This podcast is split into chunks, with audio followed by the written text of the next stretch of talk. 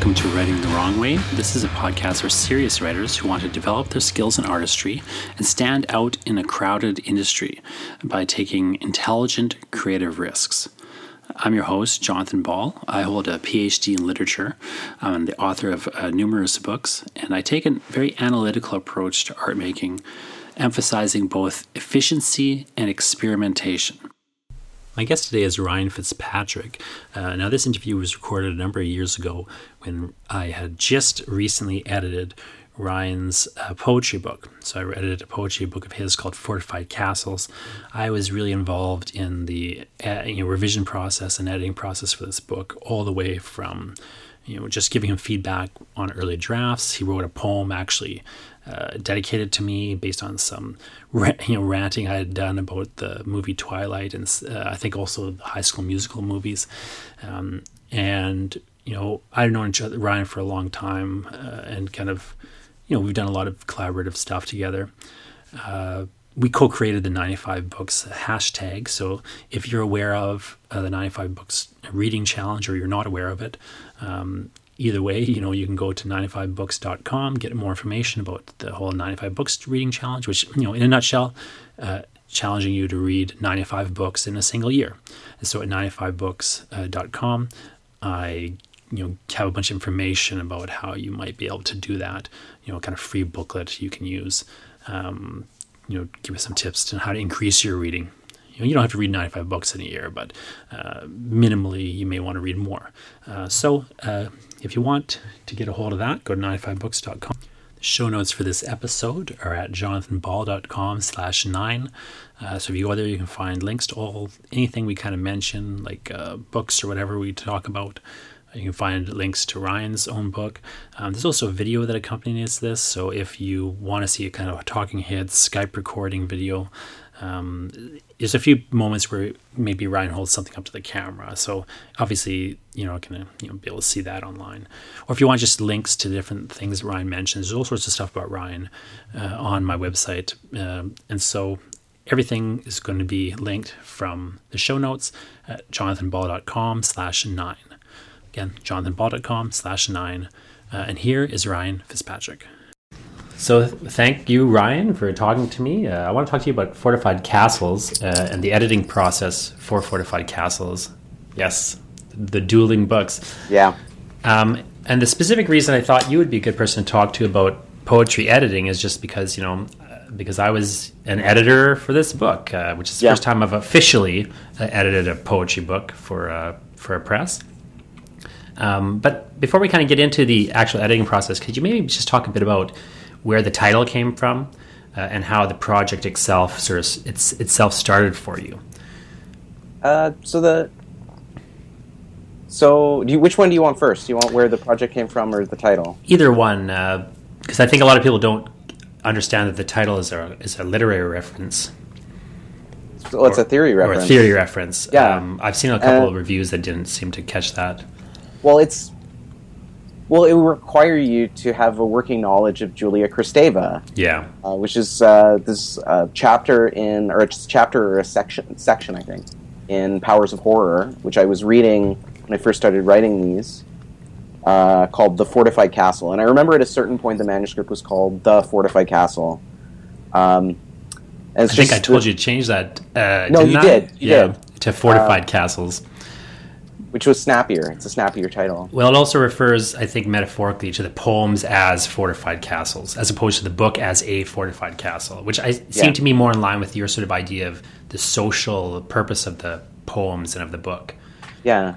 Um, so I was pulling from that. I wish I had reread it because, like, I'm good, about to give some kind of terrible uh, definition. But what I was attracted to in it was the uh, was the idea that when faced with the abject uh, what subjects do is they kind of shut themselves off uh, from from the social, from the abject, from from having to deal with it. So it becomes a retreat into the self a bit. Um, so that so I was reading that at the same time that I was doing these kind of these uh, experiments because like books tend to come um, out of a couple places for me. Either I have like a brilliant idea off the top, and then um, and then the whole book centers around the concept, or I kind of work from the ground up, which is very much what this project was, which was kind of working from a set of formal problems. So, and the formal problem was um, after Fake Math came out, I noticed there were a handful of poems in there where I was kind of exploring this like lyric I that wasn't me, and and I was and I was thinking like, what would happen if I really pushed at that? Um, and thinking about thinking about like um, so what I what I did was uh, I started just collecting kind of like diaristic phrases. So like th- and those are the titles. Like the titles of the poems are kind of vestiges of those original um, original searches. Because what I did was I took those and at first I just plugged them into Google and I realized the material I was getting was too too loose so then I started plugging them into Google with quotation marks around, like the, around the whole the whole sentence, which of course searches for instead of searching for each individual word, it searches for the sentence pages where the sentence appears as a whole. And I was happier generally with the search results to that to work with. And then I uh, the first draft was very which the kind of first uh, version of I'm obsessed with it would have come out of that kind of early work. Were kind of like these direct collages of stuff that stuff from those searches. Sure, sure. That's And kind so- of how it started. Yeah. So you started kind of collaging and uh, working on material f- Yeah. out of these searches initially. And I remember at one point, if I remember right, you had an actual uh, book draft, um, or at least you had enough poems for a book. Um, based on that structure, you know, uh, so a title that is a phrase like "I'm obsessed with it," Yeah. uh, that you'd run through a search string, and then you'd assembled uh, basically uh, poems of twelve lines uh, with three quatrains, like three Yeah. stanzas of four lines each. Um, and you had about, you know, you had a whole book of that. And then at some point, I remember you brought it. I can't remember if I read that version or not, but I, I remember like at some I point. think you, so because I remember. I think remember early on one I of the, did. the big organizational principle because I, I there there are some poems that went through four drafts, but generally everything went through three drafts because there are three kind of full manuscripts. So Yeah. one in 2008, one in I thought it was 2011, but apparently it was 2012, uh, Yeah. and then one last year right before the book came out. Um, and that first draft, if we can call it that, was just basically the stack of poems that I had written with this procedure. Sure. Um, and I think you had seen that because you made the suggestion at that point uh, that maybe maybe the way you should organize this is to just alphabetize them. Well, I just done that with Clockfire. I just alphabetized. You were, yeah, you. I remember now. You were trying to like think of a way to um, basically um, organize the poems like into Yeah. something like a book because you, you know, they kind of all looked visually the same. They all sort of Yeah. had the same technique. Yeah. Um, so the risk, the risk, yeah, the risk was that uh, that the poems it would just be like hundred pages of whatever of the same poem over and over and over. Yeah, and, and I don't remember if I said that, like that's a risk, or if you just decided that at some point. But clearly, at some point, you decided, you know, I need to have this start and end section because you end up with like three sections in the book. Uh, Yeah. a section at the start um, that is not at all uh, organized in that same way. At least, you know, you don't have the titles that are search procedures. As far as I know, you might still be searching those things, but you don't have like an actual I something phrase. You oh, in the first, couplets. yeah. So in the first section of uh, of the book, uh, 21st Century Monsters, which I'd written completely separate from this. Yeah, that's, it I wasn't- remember you the had a intention- chapbook of that. Yeah, so it came out as a chapbook that Trisha Eddy in Edmonton put out, uh, and the intention wasn't. The intention was to, that I wrote that, and it was just going to come out as the chapbook and maybe get collected down the line. It wasn't until I wrote the final section, "Friendship is Magic," that I realized that I was actually they were actually working some of the same territory. So the same and- basic structure. yeah, and it was uh, me deciding that I'd like a longer book, so I put these bookends on, and then as soon as I put the bookends on and sent it to you, you went, "That middle section is all of a sudden way too long." Yeah, well, what had happened again? So you kind of went from a first draft, or let's just call it the first draft, the first sub- Yeah. substantial sh- you know draft that you had, where you more let, you had roughly like ninety poems of these like twelve line poems that Yeah. have like I'm whatever I I I this I that. Yeah. and then you had this start uh, and end section that you Yeah. added, which were these uh, they're basically couplets, like a series of longer couplet poems, and they had yeah. a very different tone. Uh, they weren't as focused with these I statements or anything uh, along the same lines. Yeah, and you just kind of put that at the start at the end. So you had like uh, kind of a, if I remember right, it was roughly 120 pages now. So, so you like kind of had 30, 90, and 30. And, and my thing was, you you seemed like you just sort of like put a this book inside a sandwich.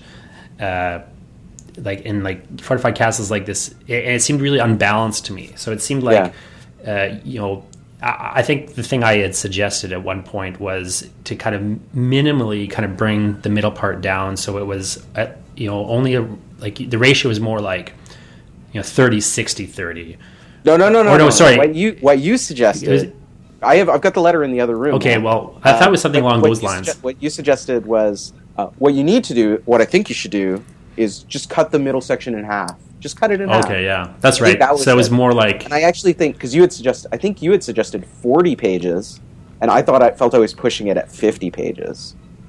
Yeah, something like that. I, I just, but so that it was basically thirty or forty pages shorter than the current draft. Yeah. So you, anyways, so so that it went. I remember like it was the idea was like so it would, would go from like 120 pages to like 80 pages or something, or like 130 to 90 yeah. or something along those lines. Um, and I think I yeah suggested you just hack and slash the middle section and leave the other sections like just in terms before you started really revising. Yeah. And, and, I don't know precisely, I can't remember precisely what you did, but you did more or less come closer to the ratio I suggested. Well, we didn't, we didn't talk, I, I don't know if we talked about what I, what no, I No, you just kind of like, like whatever, you just kind of like didn't reply to me, more or less. like, like, I don't remember if you said anything, but you basically like stopped sending me drafts of it. And then like, I didn't see it again really until. Well, it took me a long time to get to the next draft. But I didn't know if you were like taking my advice or if you just thought my advice was stupid and I was being, a, you know, a dick to you. Yeah. Uh, and so, uh, so let me let me explain kinda, to you. Let me explain to you what I did then. But that's what I wanted to know. Like, how did you actually? What did you do it, and how did you decide what poems to cut? Because because when I saw that new draft, as we'll talk about a little later, like even the poems you left were substantially altered, almost to the point of unrecognizability. Yeah. But what did you actually do then, like uh, in response to my uh, you know early editorial intervention? I suppose okay. you'd say. Uh, so. Uh, yesterday because you sent me you sent me the poems you wanted to look at yesterday, and you mm-hmm. had sent me uh, of the I'm obsessed with it. You sent me this 2008 version, which was in Dandelion. Yeah, I published in Dandelion yeah. alongside an interview with you. Yeah, uh, and then the 2014 version, which is the version in the book. Mm-hmm. Um, and it wasn't that I. It wasn't until I went to look at the draft, my edit, my the draft that I did edits on, which is the middle version, that I realized there's a there was a missing link in between those two poems. And so but I went to. Um, so the first thing I did, because I, I actually took your advice really seriously, because I went, oh yeah, John's John's right. This is way this is nuts now. But also, it it was an opportunity to take the poems that I was then recognizing after not looking at them for a while, recognizing that they were a little um, easy in spots, like that the language was would drift into abstraction a bit too quickly, and like so what I did was, uh, and this is like this is the first time I'd ever done something like this, is I got really analytical with the draft. It was like, what would Jonathan Ball do? um, yeah. So I don't know if this is going to show up on the camera, but uh, this is the page. This is the page from the draft, the, my working draft. I'll scan it um, in. Show it yeah. and if it doesn't. So um, if you take a look at that, you'll notice that there's a bunch of highlighter ink on there. So what I did was I'm going to try to remember my code because I didn't make myself a legend um, which I should have, but whatever. This will be interesting for future archivists and digital humanities scholars. Um, so what I did was I kind of I just bought a pack of highlighter pens with four colors, and I went, okay, each one of these colors is going to indicate a different thing that's going on. So anytime I highlighted, and I went through the whole like I think it was 96 pages or however whatever the whole stack was, and I did this. Uh, so yellow was this sentence is really abstract and really boring. Um, sure. Blue was uh, this sentence is abstract but kind of interesting. Like I'm interested in what's going on in it. And then orange, I think I may have only used three of the colors. Orange was uh, this sentence is concrete and really great. Um, and so what I did that is so I would have this kind of visual indication mm. of what I should cut. So rather than kind of making these gut decisions, it was like, oh, this page is filled with like yellow. It's like so abstract and boring. So that was easy cut, right? Sure. And I think I, I think I got rid of 20 pages of the book that way. Hmm. 20 pages of the manuscript. Um, but it also let me see where the kind of like imbalances in the poems were. So uh, this one, like the middle paragraph is is blue, so it's Hmm. abstract and like kind of interesting, but like not really. But the last paragraph is like is like bright orange, so it's like it's clearly like I'm ending strong on that one. Hmm. So what that what that allowed me to do is it allowed me to kind of think about the balance of each of the poems. I kind of devised a system as I was editing to account for that. The other thing that I did is uh, in the margins of each of the poems, I just kind of jotted down in pen like kind of vague uh, thematics or things that were going on. So um, that I was spotting in other poems in the in the in the manuscript. So uh, here I've got like um, the the line in the ad, the line in the poem is the song in the ad upset me so much that I cried for days, and I've written in pen beside it media, Sure. um, which I could have written earlier in the in the poem because there's a line about movies, which is Mhm. why like I I picked up on that, and then all of a sudden I went, oh, that's something that's happening. That's something I could like actually play with. Um, yeah. So there, was- so I went through and did that, and then I sorted through the manuscript, and I kind of pulled. I pulled fifty.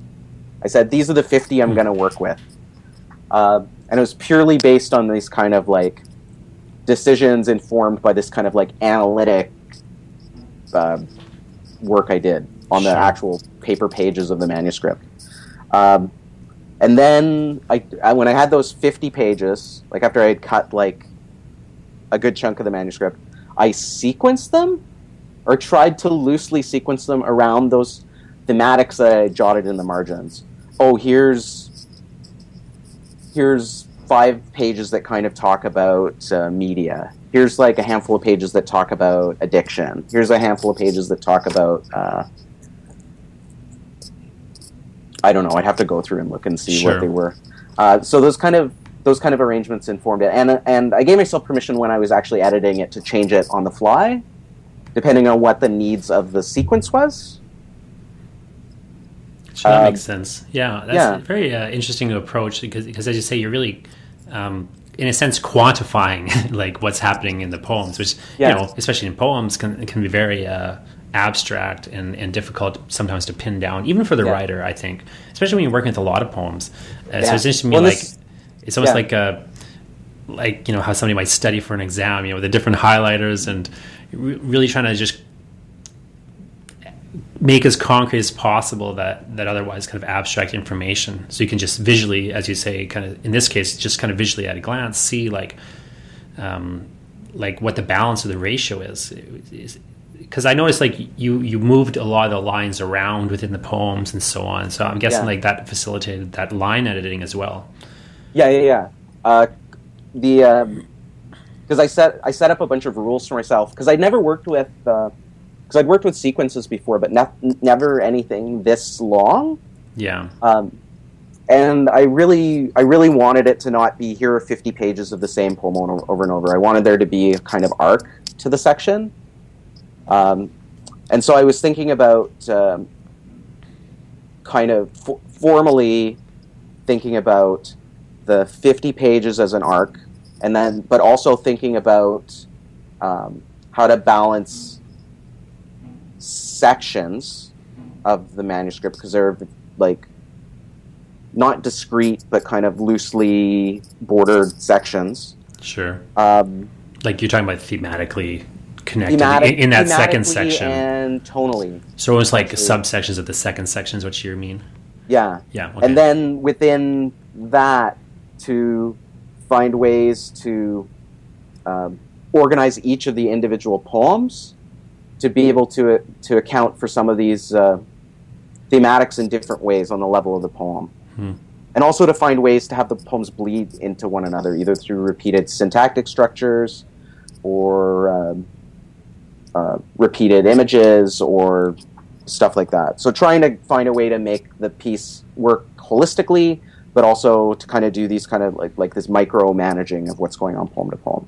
And so that was it. Took me a few months to kind of work through it. I kind of did a cut like two or three a day, um, hmm. but not every day because. Um, I think I was reading for was I reading for my exams at that point? I think so. Yeah, because um, it was so, 2008. So yeah, yeah. So um, I feel I feel like a magician revealing his tricks, but I'm going to reveal them anyway. Um, so the big the big thing that helped me realize the kind of a holistic arc was um, was really putting a clamp down on the pronouns. Hmm. Um, sure. So now that I say it, all anybody who sees this interview is going to notice is this. Um, but if you notice, like the first, I can't remember how many, like 15 or 20 pages, the only pronoun that appears is I. So in between the edits of this specific poem, I'm obsessed with it uh, because it appears really early in the manuscript. It's like, I think I looked, it was like the fifth, sixth, seventh poem in the sequence. Um, so in the in that middle draft, in that 2012 draft, I get really loose with the pronouns. Um, so there's a lot of like lines like uh, what was the line I was looking at? Uh, you pull strips of copper wire from my face, which is not a line that appears in the first draft, but appears mm-hmm. in the second draft. But it's a direct address to a you. Sure. Uh, but because I had made this, because I had put, decided to put this poem in the sequence in the place that I did, um, that line had to change to I pull copper strips of copper wire from my face. Oh, okay, sure. Which I actually think is like strangely like that shift in pronoun is more interesting. I, but I can't identify why. Um, just a cop out answer. But so at a certain at a certain point, like I introduced the you, and then it was I and you, and then at a certain and then I held off introducing the we until a certain point after that, and then right at the end you get appearances of they. So where the book kind of gets ugliest. Just to kind of look back again, yeah. just at a couple of lines from my own assessment. And one yeah. thing that really struck uh, out, stuck out to me was how the really I'm just embracing culture. So you've got this line, yeah. really I'm just embracing culture, which in earlier drafts was the last line. Yeah. Uh, and then you moved it to the start of the last stanza. So I'm just curious, do you remember like why specifically you might have done that? Because the other thing that's interesting with I'm obsessed with it is again if you just compare the last draft with the first draft, um, almost none of the poem is still there. Like there's very little that actually remains, and, and what is yeah, there a, kind of I reorganized. Mm-hmm. Like there's that's between the first and last draft. That's yeah, there are bits and pieces.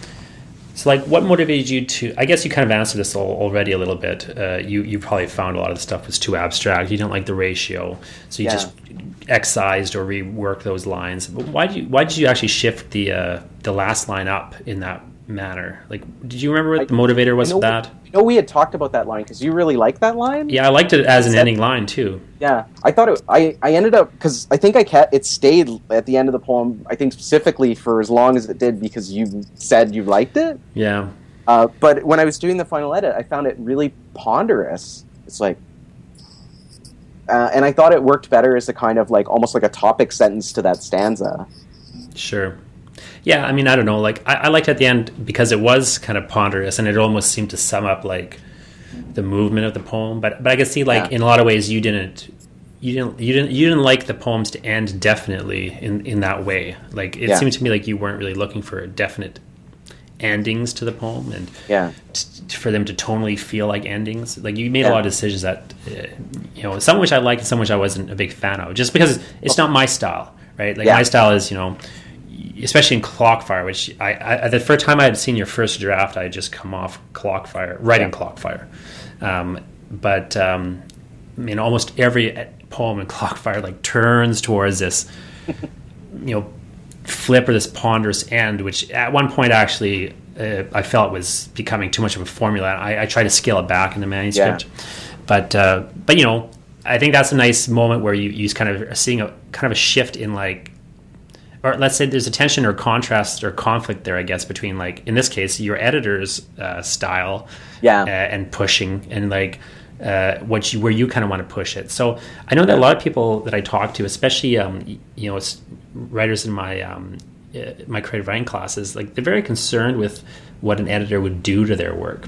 Yeah. so I guess I'm, what I'm, one thing I'm, maybe is worth kind of so jumping so am I, here. but probably in the opposite of what what they are. They're probably well, like are they are they like how can I please this this uh, hypothetical editor? Yeah, uh, well, or worried that the editor will destroy somehow the thing in them.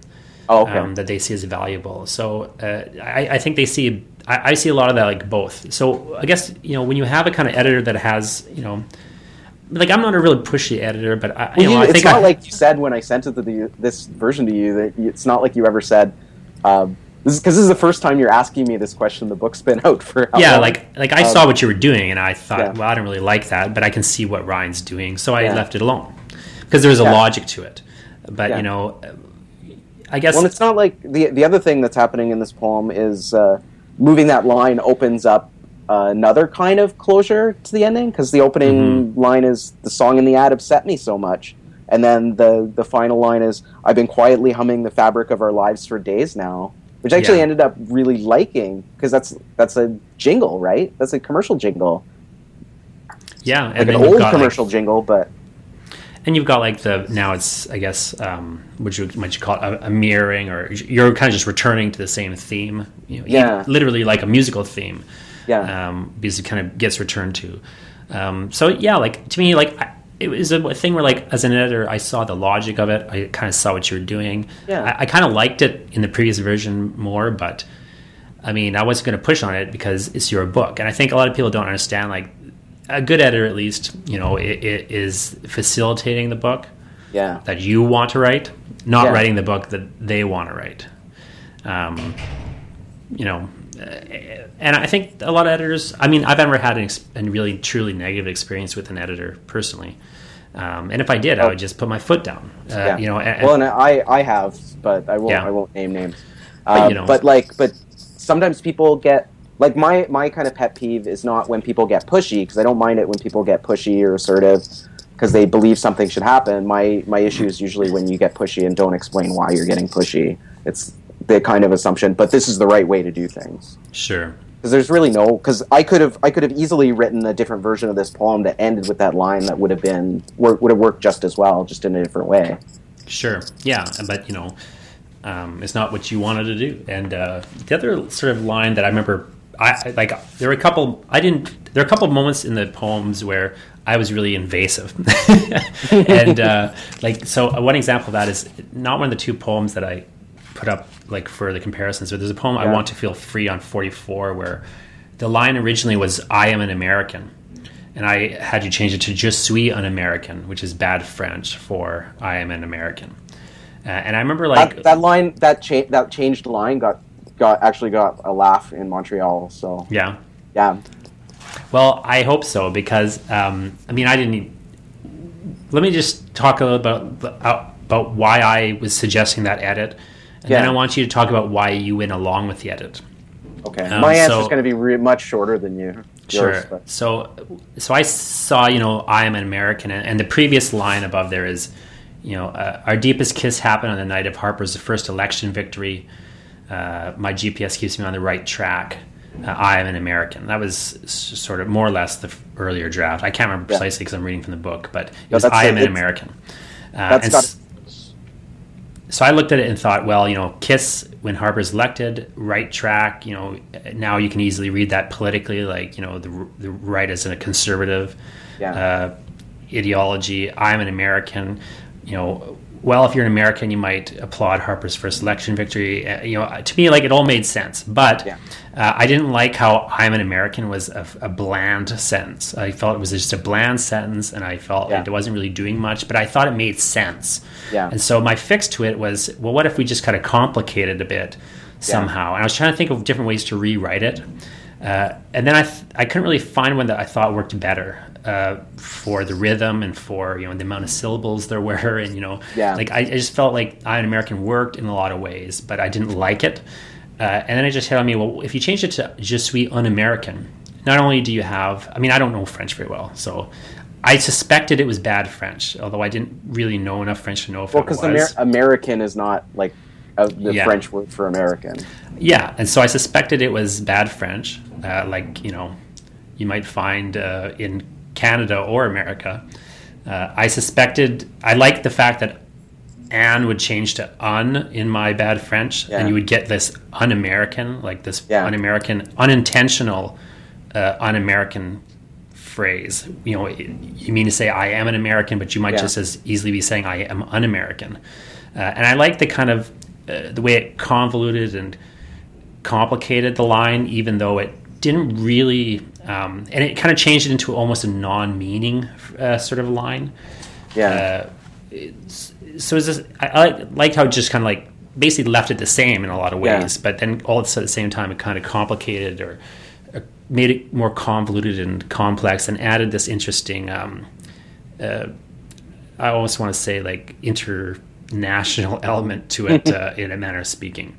Well, Um, the, here's here's the reason why. Other than the fact, other than everything you've already said, uh, the, the reason why I, I I actually really like it is because it reminds me of that JFK speech, uh, "Ich bin," where he Yeah, says "Ich bin ein Berliner," and I remember somebody telling me at a certain point that that's actually incorrect.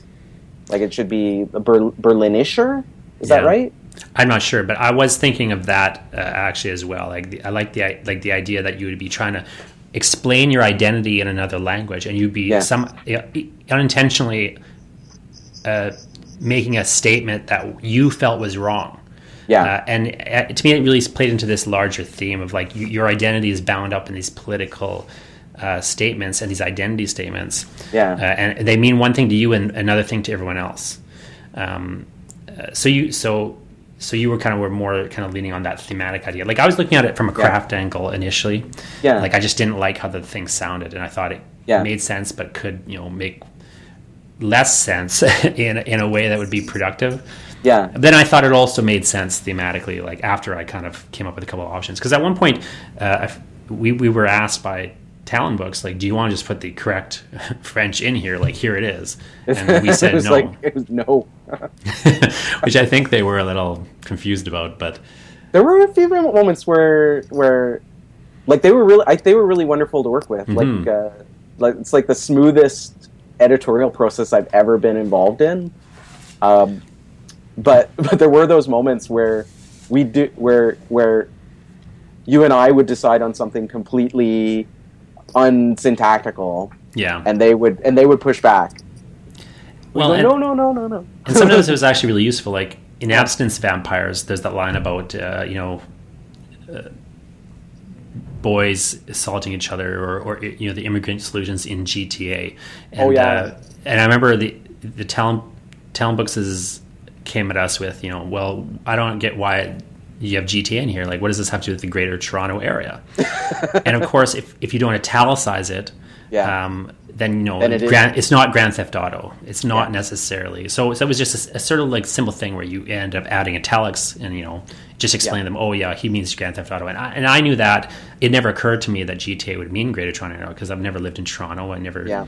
I've never heard that uh, as. A, I mean, it made sense once they said it, but um, so you know, it, even like those sort of moments of confusion were sometimes really productive and Yeah. you know useful. Um, and that's where like the ambiguity wouldn't be productive, you know, uh, or the confusion wouldn't help, uh, which is kind of interesting. Um, the other sort of th- shift I suggested that you did go along with, um, as opposed to you know a number of the ones you didn't go along with, is at the last uh, you had the last two poems of the book in the opposite order, and I suggested switching Yeah. them. Um, and it's because you had you had ended the poem the book with a poem called "Heartwarming Warming Moments," um, and it begins, "My heart, however, overflowed with hope," and it ends with, "I promise we will ask." Uh, what happens to a world as it dies? What happens to a system as it dies? I promise we will ask, which works great as an ending.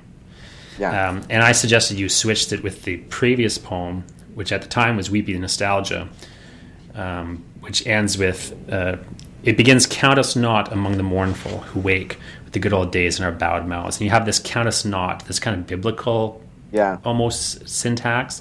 And then at the end, you end with it's sort of like a folk revival coming through a loudspeaker, speaker, even if it barely counts as haunting. And I suggested you put that at the end. Uh, you just basically switch the order of those two poems Yeah. if you to, to- so that you would end with haunting, and you would have this sort of biblical tone, very different, or this at least this kind of rhythmic chant-like incantatory tone. Yeah. uh, that's very different from the rest of the book. Um, what's and it, it kind of undercuts the kind of hopefulness like by being yeah. a bit more cutting and a bit, bit more ambiguous at the end So why did you go along with that? Because it totally changes the tone of the ending. Like, it, I mean, Yeah. it's not a book that you read. You have to read in sequence, of course. Yeah. But it, you know, it, it is a major shift, and again, it's a it's a tonal shift that is really consistent with how I write, uh, and less consistent with maybe how you have written in the past. Yeah. I'm just curious to know, like, why you went along with that. It was a tough decision, and I, I don't even know if I if I still agree with it. Yeah. Because and I think part of it is like this thing that you just identified is like if you end, depending on which poem you end with, it Yeah. rewrites the entire sequence. I think so. Uh, you yeah. know, but like even though I think I actually think the ending of Heartwarming Moments is is way less hopeful. Like what it's like. Um, you're getting the world the way dying. and the way I've read the way I've read it, or the way I read it, is like is like what happens to a world as it dies. What happens to a system as it dies? A promise will ask. yeah. Like it's not it's not it's not like the the only thing that like that you can promise at the end of that is that like you can ask about it. Yeah, Ask what's gonna yeah. happen. I'll find You out. I'll ask that guy how what Yeah. happens when the world dies. Um, Yeah. So uh, and so I th- I think what might have gone into my decision is the fact that the end of that the end of that poem I think is actually not very hopeful, but Sure. it's kind of ambiguously not hopeful. Or You- ambiguously hopeful. Like there was that review that Daniel put up yesterday Yeah. where he where I had this conversation at a reading with him and I'm like, Yeah, I find that entire final sequence just a huge bummer.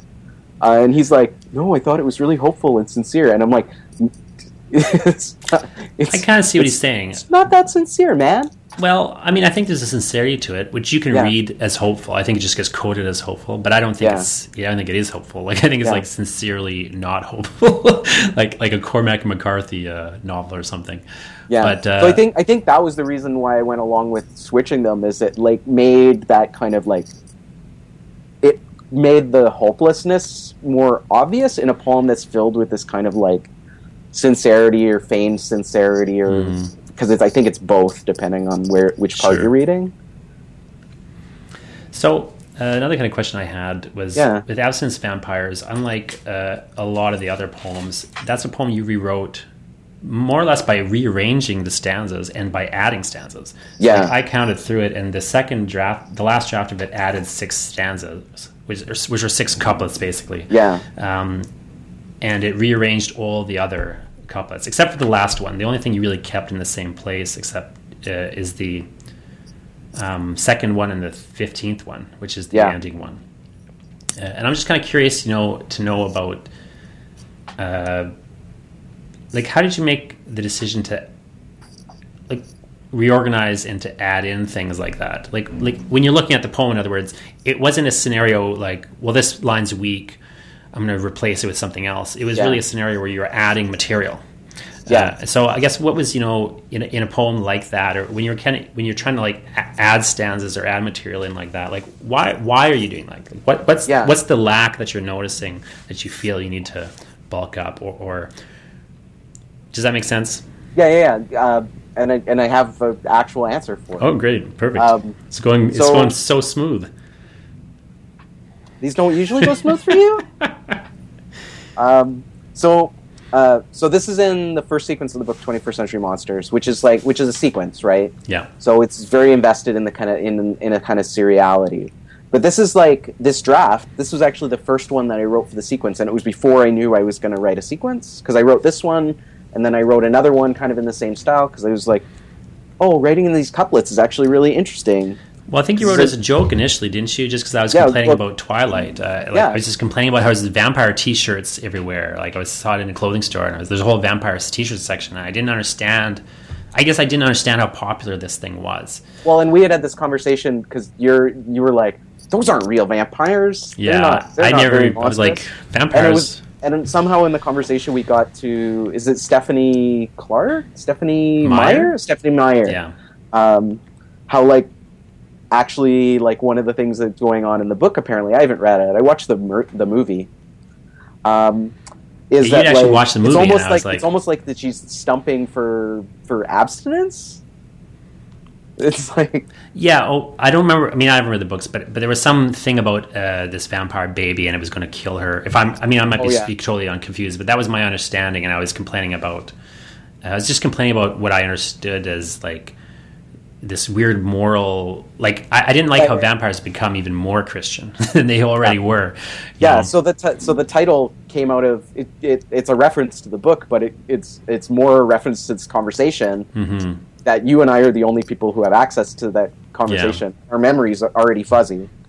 Um, so like the first draft came, I wrote it as a joke. I think the best kind of poem ideas come out of just jokes and dares.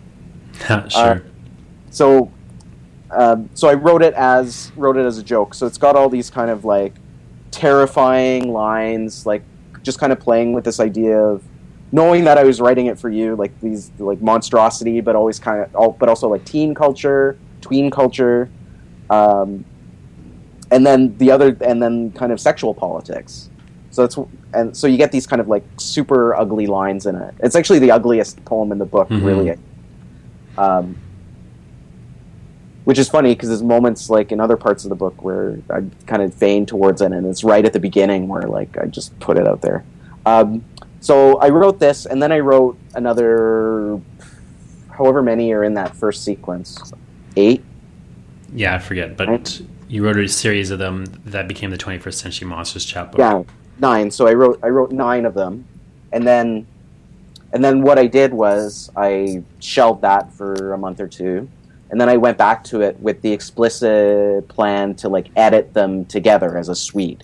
Hmm. Um, so I decided on the sequence and whatever, and because this was the first one I wrote, uh, it was the one that needed the most heavy editing in terms of keeping it in the sequence because I didn't know what the rules of the sequence were yet when I wrote this. So I kept like I didn't cut anything. I was shocked that I'm sh- when I Yeah. looked at this yesterday. I was shocked I didn't cut anything. You, and you didn't do a lot of revision. Like you did a few uh, places where there was some, you know, significant revision, but for the most part, um, yeah, Yeah, you so just were like the- reordering it and structuring and adding material, which I thought was Yeah. interesting.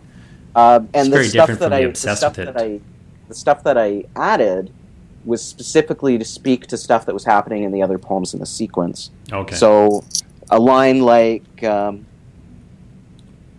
changing what might indicate an end of the world scenario is quite important in any new century. Is trying to speak to the kind of like the apocalyptic rhetoric in some of the other poems. sure. Um, what was the other one? We were tired of the current set of tableaus, Hollywood, Dust Bowl, etc. So we planted trees, this trying to like play with this kind of like. Uh, I was thinking about it as like a movification of everyday life or of the real world, because there's all kinds of plays play with like the end of the world, but also um, one of the things that was going on when I wrote this sequence. Um, was that there were tons of like end of the world movies coming out. Hmm. So those started feeding in. Like, I guess it's 2012, right? So 2012 would have come out, and yeah, yeah, all the Mayan calendar nonsense. yeah, but that that was just starting to happen, right? Like, I think Hmm. the movie 2012 might have come out when I was writing these. Sure. Um, uh, yeah. So like, it was a lot of trying to like trying to fit it in the, with the rest of the sequence, but also trying to retain like the individual character of that first draft. Well, I'm also just kind of looking here at um, this interview that we did in 2008 when you'd kind of done the first, you'd had a first decent draft. Uh, Yeah. With you know the fortified castles poems, and at one point you you know you're talking about craft and how Yeah. uh, some strategies you- I find useful as far as craft goes are things like disallowing certain parts of speech or poetic structures, like the idea that you would set yourself procedures and rules to Yeah. basically prevent you from doing the kind of poems you'd previously been doing. Yeah. Uh, and, and, and setting yourself sort of, sort of restrictions going kind of from project to project. Yeah. Uh, so that you're actually um, basically the way that you described it to me once is like once you get really good at something, you like will disallow yourself from doing it anymore. Yeah. Uh, and, and I thought that was an interesting strategy, and I'm wondering if you still do that, uh, and if you see that as somehow, um, uh, like, to what degree is that useful in editing to kind of recognize the strategies and the rules you're using? Like, to what degree do you, in an editing process, feel you need to really attend to those rules, or and to what degree do you just feel like now is the time where the rules don't matter anymore? Uh, and, because I'm and I'm just going to. like do you still feel bound to those sorts of procedures and rules when you're editing or just when you're generating Um, well, first I, I don't ever feel bound to any of them, Sure. but um, but often when I'm editing, like I don't always feel bound like bound to them. Like the same rules that I set up when I'm writing might not be the same rules that I set up when I'm editing Okay. or re- or rewriting. And I actually think the ki- that kind of shifting shifting procedure can help can help edit the the pieces. So one of the things that I did uh, in terms of shifting shifting procedure um, for that middle section was uh, I had made this conscious decision that the thing that should that should happen in Fortified Castles is it should get explicitly political towards the end, as opposed to this kind of vague, like the thing that because the thing I was noticing in the earlier draft was it was kind of like all this personal language and it kind of avoided politics, which I think is powerful, but to make it explicit at the end would rewrite the kind of vagueness of the first half of that sequence. Um, so one of the things that I started that I added, and this was halfway through that final edit that I started doing this, is um, I um, started uh, pulling stuff from websites again, which I kind of in the middle edit I had stopped doing. So the new stuff that I added was like was often like just me writing, riffing off the stuff that was already there. Okay. Um, but I started going to websites again, and I started collecting. Um, I started connecting, collecting internet comments, and writing them, um, writing them out on the the, the page with the the highlighting.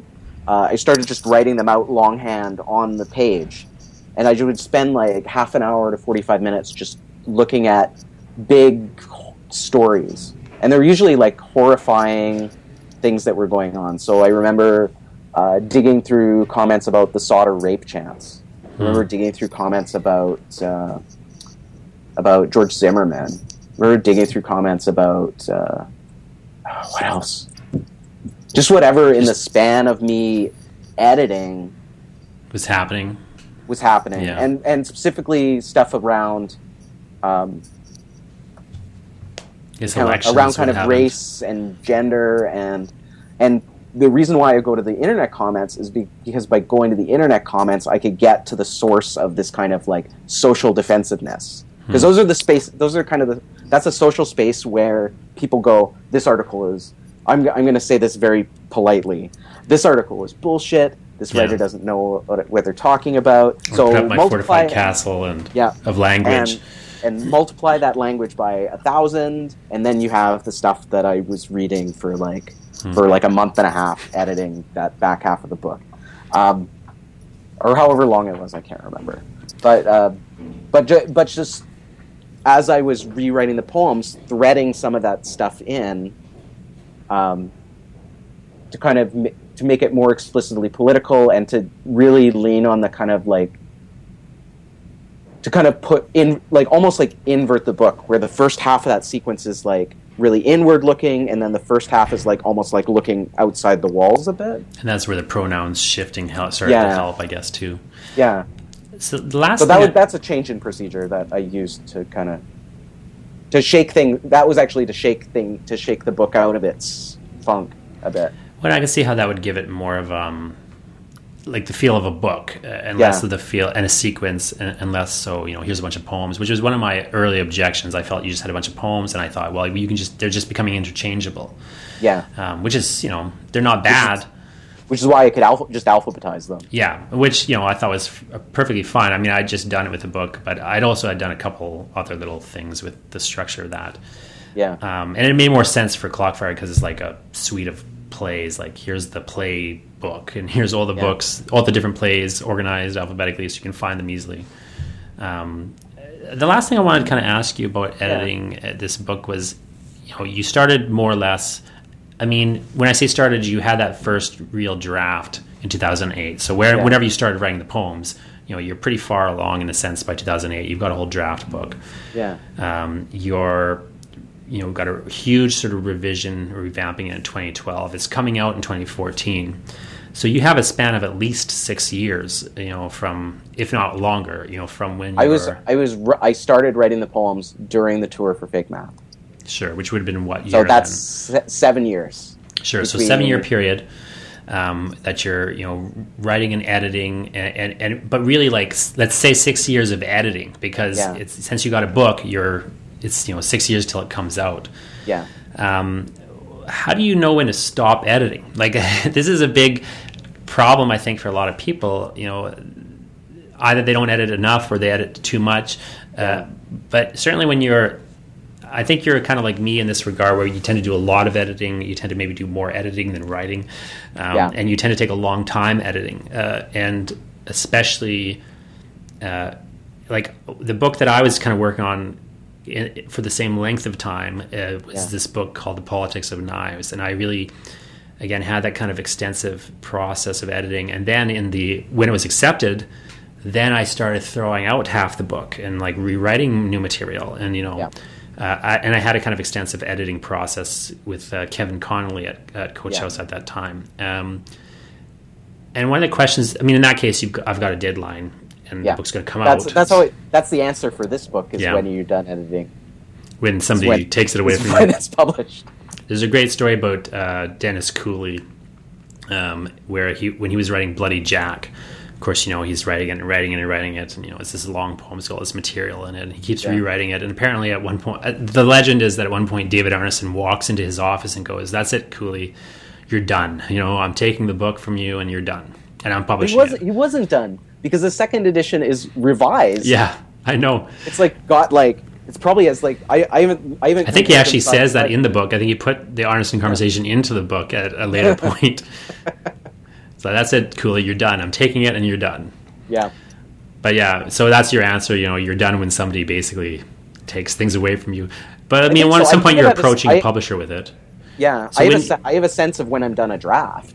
Yeah, It's like usually when you have like a certain amount of pages and you're and you can't do anything with it anymore. yeah, sure. You're and you just feel like you're any change you make is not making it better or worse. Yeah. Sure. And then you got to get somebody else to come in, I guess. Yeah. Yeah.